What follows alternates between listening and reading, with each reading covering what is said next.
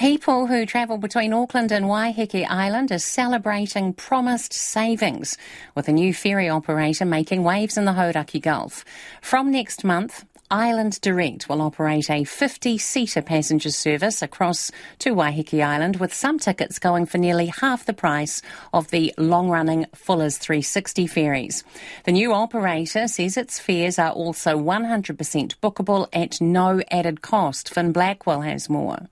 As well as the tourists and Aucklanders who flock to Waiheke for day or weekend trips, a significant number of people catch the ferry between the island and the city most days and that's not cheap. At Auckland's downtown ferry terminal, these commuters say lower prices will make a huge difference. It's way too expensive fillers, and um, yeah, it'd be cool to see some competition. I think more people will be going over if it is cheaper. If anything's cheaper, it's good. Cheaper is always good, especially with the cost of living here in Auckland lately. So yeah, people look for uh, cheaper uh, fares. If someone else would uh, compete with Fuller's, that would be good. Yeah, it's always good to have competition, isn't it? Up until now, the island has only been serviced by one ferry company, Fuller's 360, which has been subject to numerous complaints about cancellations and price hikes. Earlier in the year, kayakers took to the water with placards to protest a crippling 19% price increase. Island Direct hopes to bring more certainty for those travelling, with up to 18 crossings a day. Co-director David Todd told 9 to noon they hope to offer a reliable service. We see ourselves um, offering a complimentary service. Um, it's small. Um, we're a 50-seater ferry, um, but offering a you know good family friendly service um, and hopefully delivering on time. Um, so allowing some certainty for um, locals and tourists alike.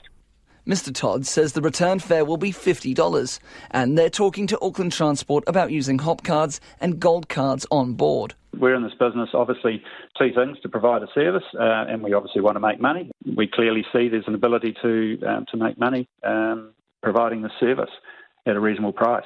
He says they're up to the task. We'll get support from uh, the local community.